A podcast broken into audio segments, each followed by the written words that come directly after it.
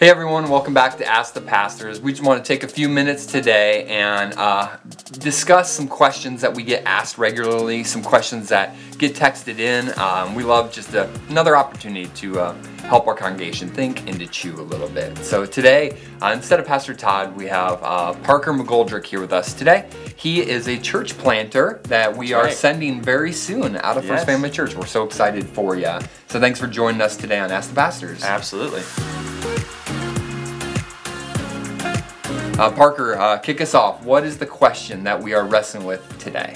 Yes, the question is how can we continue to deepen in our understanding of theology? Their theology is kind of a big word, and a lot of times it's like confusing and it seems like far fetched. But how can we, and why should we? Yeah. Why should we continue to learn and grow in our understanding of God, and how do we do that? So, a little bit about my story. I went to uh, Bible college to at Cedarville University to originally study music, but then the Lord was working in my heart and calling me into ministry. And as I was in class after class after class, it was almost forced upon me to like keep, you know, diving deep and, and going deep. But the more that I, I studied and the more that I would see God and his beauty, the more it became like, okay, I actually wanted to learn and I wanted to grow. And it started affecting my relationships, my friendships, my um, family relationships, different things like that. And, and I was seeing like, it wasn't just uh, an intellectual exercise, um, although that is a temptation sometimes, uh, but it was actually transforming my heart. And the more I was knowing God, the more that I was loving God and, and loving others. And I think, you know, that's that's part of it too, is that you can't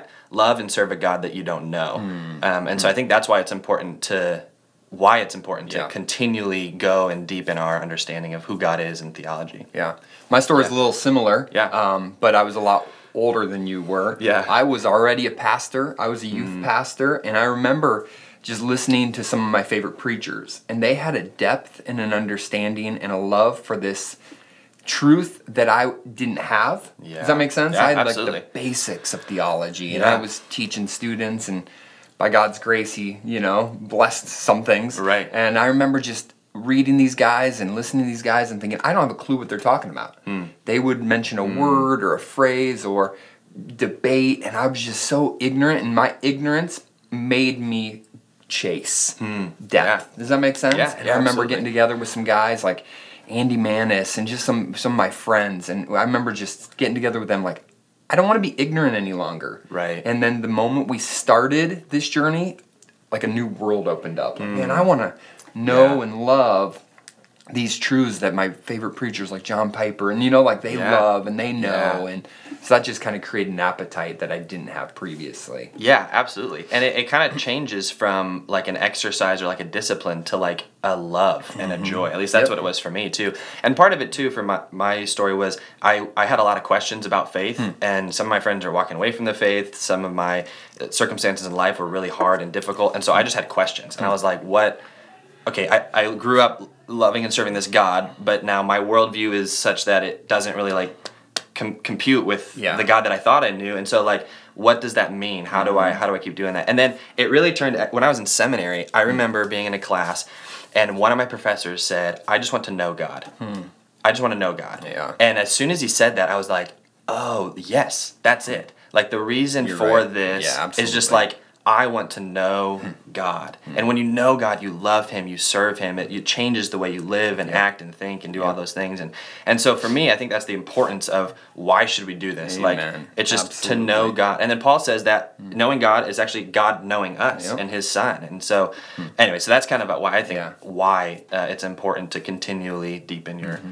Understanding. But But it takes work, doesn't it? oh yeah, It yeah. doesn't just come easily or naturally. Right. It's something you've got to dedicate yourself to. I've used this mm-hmm. illustration before. It's, I think knowing and, and learning theology is a lot like cooking a steak, Okay. right? They Yeah. fire up the grill, take a twenty dollar piece of meat from Yeah. Hy-Vee and throw it on a grill. Anybody can do it, Yeah. right? Anybody can know basics. Anybody can study it. Anybody can Right. do it. But if you want to know the beauty of it, the depth of it, it takes You to, work. you want to do it well. Yeah, You, it takes work. Yeah. you got to learn skills. You got to read about it. You got to study what other people know about it. You got Mm. to learn like steak. You got to marinate it. You got to learn about temperatures. You got to Mm. look about time. And so, if you want to be an expert at it, you, it's going to take energy and effort and time. Yeah. So next time I want a steak, you're saying to come over to your house. I'm not.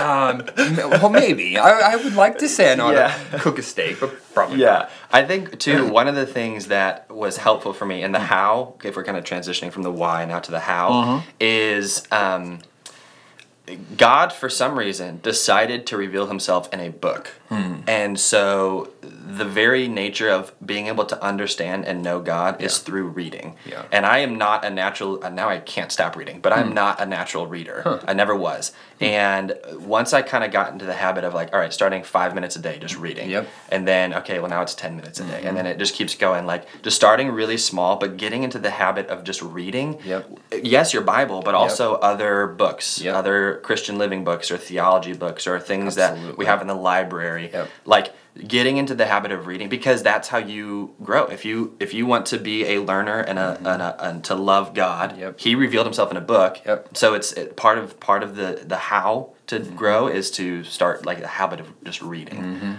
Yeah. So maybe at the end we'll get to some recommendations on Oh, yeah. maybe some books. But Yeah. the only thing I would add to that is is do it with somebody. Mm-hmm. Um, I think I've grown the most over conversations about the books that I've read or the sermons I've heard. Yeah. And so I'm sometimes a distracted reader or a distracted listener, but when Mm-hmm. you're in conversations, I think that is just pulled out the depth of what I heard or what I read. I remember going through systematic theology of Wayne Grudem, and we did it in a group. It Mm-hmm. Yeah. was called the Barnabas Project, and we'd get together with guys, and so you'd read a chapter and then discuss it. Yeah. And I'd read the chapter and be like, "Oh, that was pretty good," but then Yeah. that hour-long conversation about that chapter, oh yeah just brought out more depth than I even thought I knew or understood. because somebody else might see an insight that you exactly missed. right. You might see an insight that or somebody challenge else missed. something, Right. and you're like, "Oh, I never thought about that. Yes. That's an interesting challenge." Yes. Let's discuss Yeah. that. And so, Yeah. I think that's been really helpful to me. So read, Yeah. listen, Yep. and then discuss, Yeah. and and